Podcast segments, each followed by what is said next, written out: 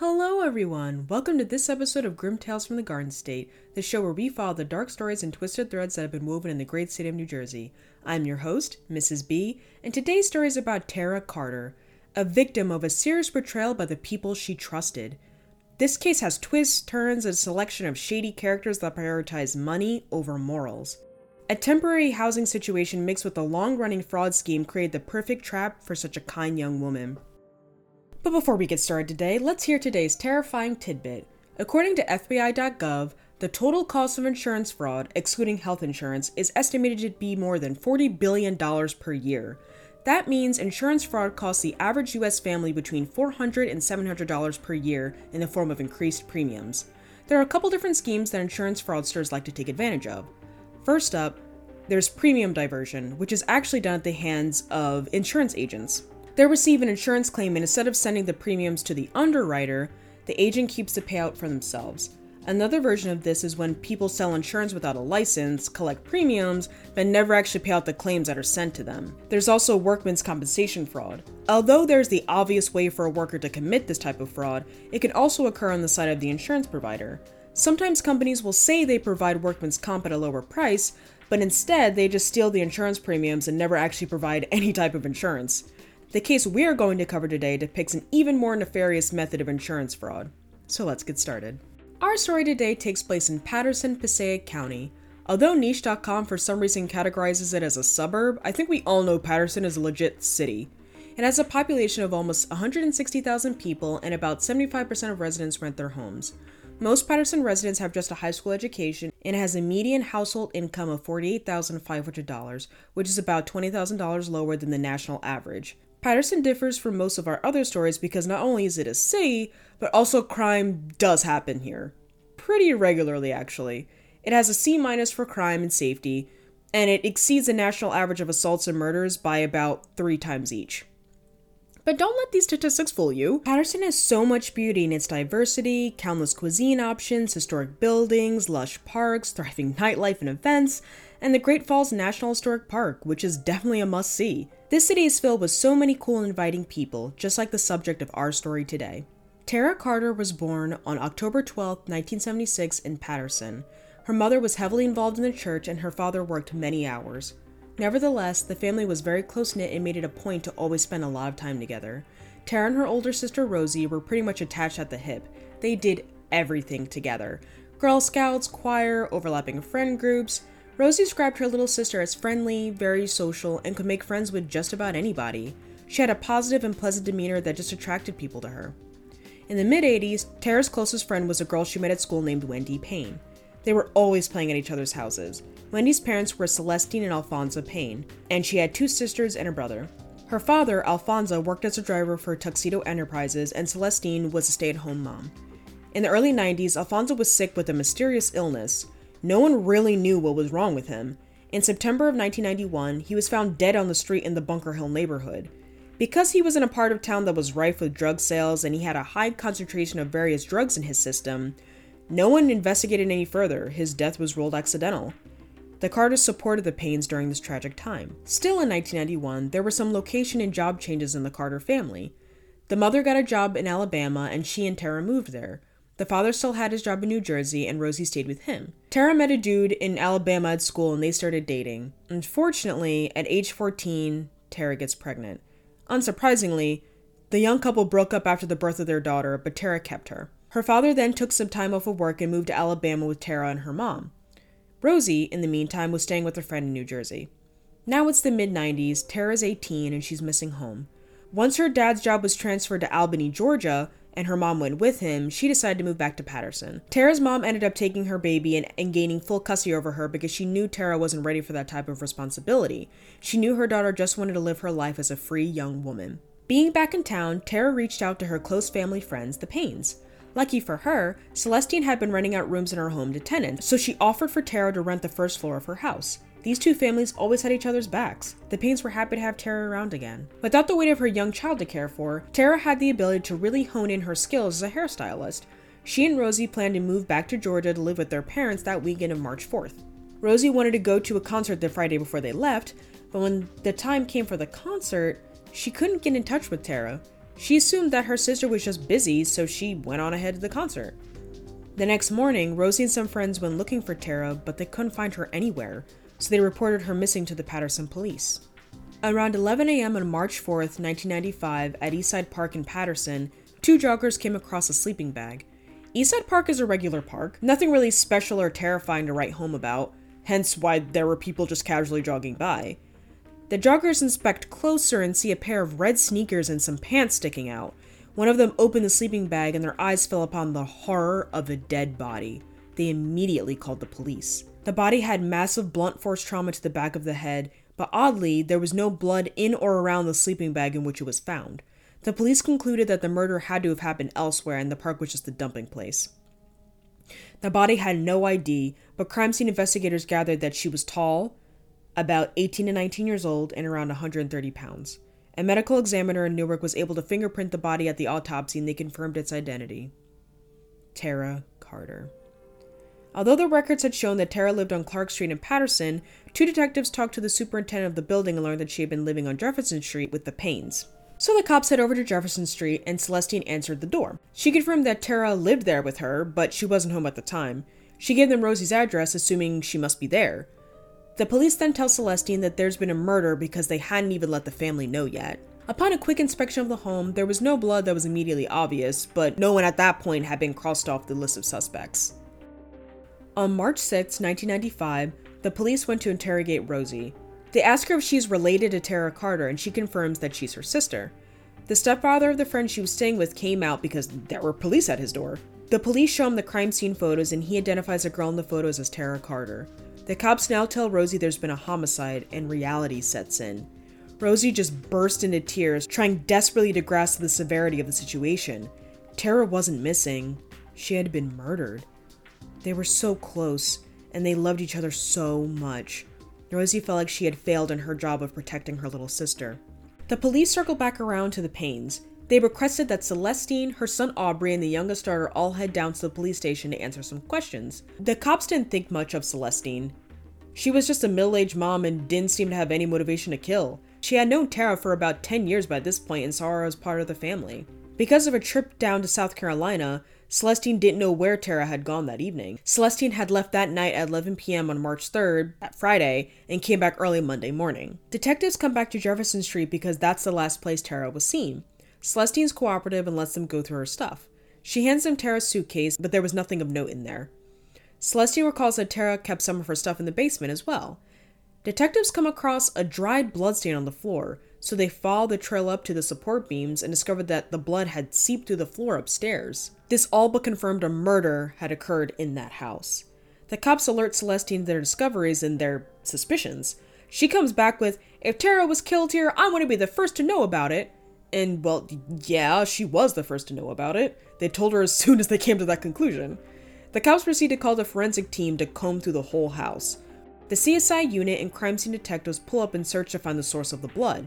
The same closet they had originally went through to find her belongings hid the source of blood. There was a pile of clothes on top of the blood stain to obscure it. The team goes all out. They cut pieces of the floor out and scraped and swabbed floorboards, carpeting, items from the basement, and they tested for blood. But even after all of that, they still can't figure out exactly where in the house Tara was killed. Because the killer did such a good job of covering their tracks, the police had a very strong feeling that Tara's death was not the result of a hookup gone wrong or a stranger randomly killing her. Who is going to put in that much effort into concealing a murder and cleaning up somebody else's house? How could they do this and no one else who lived there noticed a stranger rummaging through their cabinets to find cleaning supplies? This was undoubtedly someone Tara knew. Luckily for the cops, the killer hadn't accounted for the blood dripping through to the basement. Now the police had to determine who had access to the house. There were many options. Celestine had 4 children who had friends, as well as various tenants who were always coming and going. Something strange the police found was a life insurance policy for a man named Eugene Cooper, and Celestine Payne was the beneficiary. Paterson police look back about 6 months in their records and they find that Eugene Cooper had been stabbed in 1994. He was on life support. This was attempted murder. By the time the detectives got to interview him at the hospital when the crime had been committed, Eugene had left and they didn't know where he was for a while. Fortunately, police were able to track him down and he identified a man named Charles Darby as his assailant, a man who frequented Celestine's residence where Eugene was a tenant. On the night of the attack, Eugene left the house with Charles. Charles had his foot up on a bench and was pretending to tie his shoe, but in reality, he had one of Celestine's knives in his sock. He turned around and stabbed Eugene, then ran off into the night. Eugene managed to crawl to a bridge and get an ambulance to save him. Sadly, police couldn't find a man named Charles Darby anywhere, so they're not totally sure where to go from here. On March 9th, 1995, detectives get a call from someone who tells them that a guy named Original had killed Tara. Original was the nickname of 27-year-old Edwin Morrison, Tara's boyfriend. After hearing that the cops were out looking for him, he voluntarily came down to the police department to tell them that he was at a friend's house during the murder. His alibi checked out, so he was eliminated as a suspect. The police are like, okay, another dead end. Let's go back to Eugene and investigate further into his relationship to Celestine. They find Eugene on March 10th and ask him what the situation was with him and Celestine. He told them that she had charged him extraordinarily high rent for the area in a house that wasn't that nice, where he didn't even have his own separate space. She was charging him $800 a month in the mid-90s in Paterson. That alone shows a high degree of greed from the vulnerable. The life insurance policy the police had come across was actually fraudulent. It had Eugene Cooper's name on it, but he never signed it. His name was forged. Celestine had been pressuring him to change his life insurance at his job so that she would be the beneficiary, but he pushed back and said it was for his mom. This was already a strange ask because why would you have your landlord, whom you barely know, as your life insurance beneficiary? Especially instead of a family member? What could her reasoning have been? The police also learned that a man named Charlie Pincham had dated Celestine's daughter, Wendy, and often hung around the house. They began to ponder if Charlie Pincham and Charles Darby were in fact the same person. The names were similar, and they were both around Celestine's home during the same time frame. The police showed Eugene a lineup of photos, and he picked out Charlie Pincham as his assailant. They went and arrested Charlie at his mother's house for attempted murder and identified the weapon. Charlie admitted to the crime, but he also said that the attack was Celestine and Wendy's idea. They promised him $60,000 from Eugene's forged insurance policy. Apparently, that's all his life was worth to these people. Charlie also let police know that Celestine tried to get him involved in Tara's murder, but he refused to go through with that one. He claimed he came over to the house to help Celestine pack to go to South Carolina. In his version of events, he watched Celestine and her son Aubrey drag Tara's body across the house and throw her in the closet. Aubrey had barked at Charlie to leave the home while Celestine was sitting there smoking a cigarette, satisfied and smug. There was also an insurance policy on Tara Carter with Celestine as a beneficiary. Detectives swiftly get arrest warrants for Celestine and Aubrey. They were trying to leave town, but police found and arrested them anyway. Celestine yelled out, "They think I killed that child. I'm going to tell them exactly who did." By this point, Celestine is being held at the Passaic County Jail. When she found out Aubrey was being charged with Tara's murder, she knew the truth had to come out. She admitted to conspiring to kill Tara. She was aware that they knew of the insurance scams, but she did attempt to minimize her role in the scheme. As I said before, it's so weird to be the beneficiary of someone's life insurance to whom you have no relation, so that alone pinned her as a scammer. According to Celestine, while Tara was curling her hair at the kitchen table, Charles came up behind her and struck her in the head with a crowbar. Audrey had come home with a sack of crabs he wanted to cook, but Celestine and Charles yelled at him to stay outside, so he just hung the bag on the door and went to a friend's house, completely oblivious to the crime occurring inside. The cops then go to Charlie and they're like, "Hey, so Celestine's story directly contradicts yours. You want to tell us the truth now?"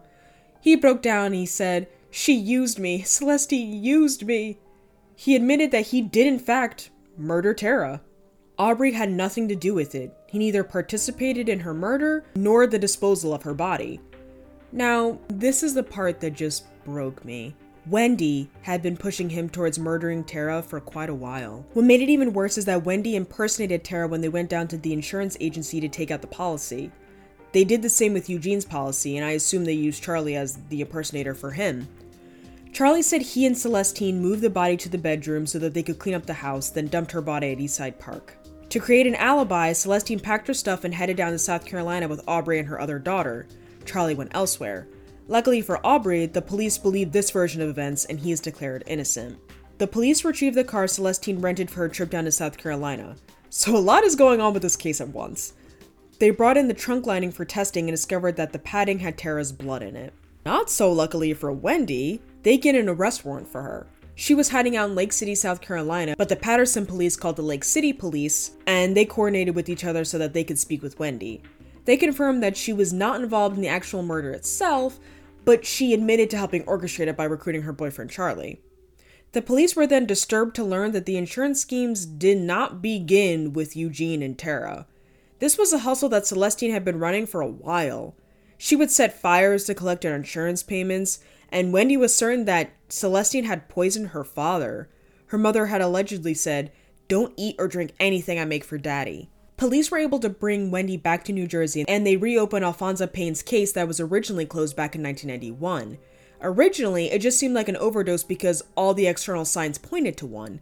He had a deadly concentration of drugs in his system, and his body was found in a not-so-savory area of Paterson, so they just made the simplest conclusion.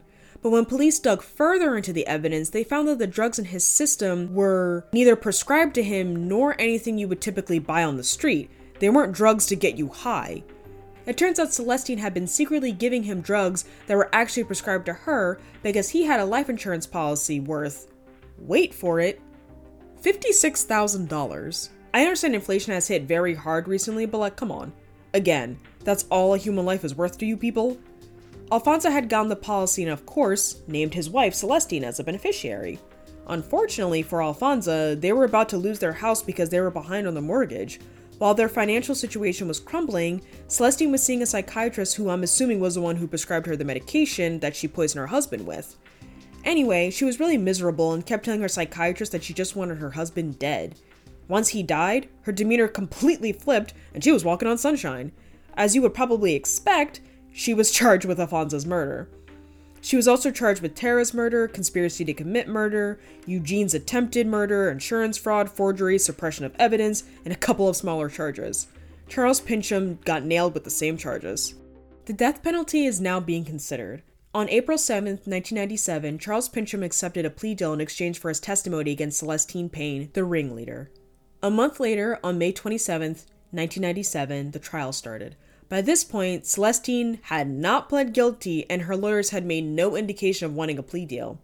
However, during jury selection, which is like the final step in getting ready for the trial to officially begin, the defense attorneys wanted to plead guilty to the entire indictment for life in prison with the eligibility for parole in 30 years. I think it finally sunk in that they had zero chance of winning this case, and having a client get the death penalty is definitely a hard hit to the law career. Celestine and Charlie will be eligible for parole in 2034. Celestine was sent to prison on July 18, 1997, and is currently in a women's correctional facility in Hunterdon County. On May 28, 1997, Wendy Payne ended up pleading guilty to 1 count of first-degree attempted murder and 2 counts of conspiracy to commit murder in the second degree, and got 28 years in prison. She was released early on September 23, 2009. I have so many thoughts about this case. First and foremost, I feel awful for Tara's family. What they thought of as a safe, temporary housing situation turned out to be the most dangerous place Tara could have stayed. I wonder if Celestine and Wendy plotted on Tara before or after she moved in with them. How could she have ever suspected that they would do something like this to her? She had no idea that Celestine murdered her husband and children's father for less than $60,000. Desperation for money makes people do the vilest things and betray literally anyone instead of trying to do anything else to make ends meet. Tara felt like the Paynes were her family. The Carters in general were super close with the Paynes. Tara trusted and loved them, and she was murdered without ever knowing the truth of how they actually felt about her. I have to wonder if Wendy ever actually cared about Tara, or if her mother was so heartless that she never learned how to have a genuine relationship that wasn't based upon manipulation, coercion, and disloyalty. Her treatment specifically of Tara broke my heart. How could she sleep at night knowing she encouraged her boyfriend to kill her best friend who was about to start a new life with her family down in Georgia? I hate that she was just about to reunite with her family, and unbridled greed prevented her from taking the next step. She stole the rest of that young woman's life from her, not realizing that there was probably a good chance she was probably the next on Celestine's hit list. The scheme was never sustainable. Insurance policies are so easy to find, and they're usually the first place authorities look if someone has died. You're especially suspect if you're the beneficiary, and you've cashed out on the policy. Did she just intend to kill her tenants for the rest of her life? A Dorothea Puente knockoff? Who knows? On a lighter note, I don't know where the name Charles Darby came from. Was that a fake name that Charlie Pincham only gave to Eugene Cooper? Did anyone else know him by that name? Also, I don't know who pointed the police original's way, but like, dang, they must have really had it out for him. He was nowhere near Celestine's house at the time of the murder. Imagine not only being told your girlfriend had been murdered, but also that someone was trying to blame you for it.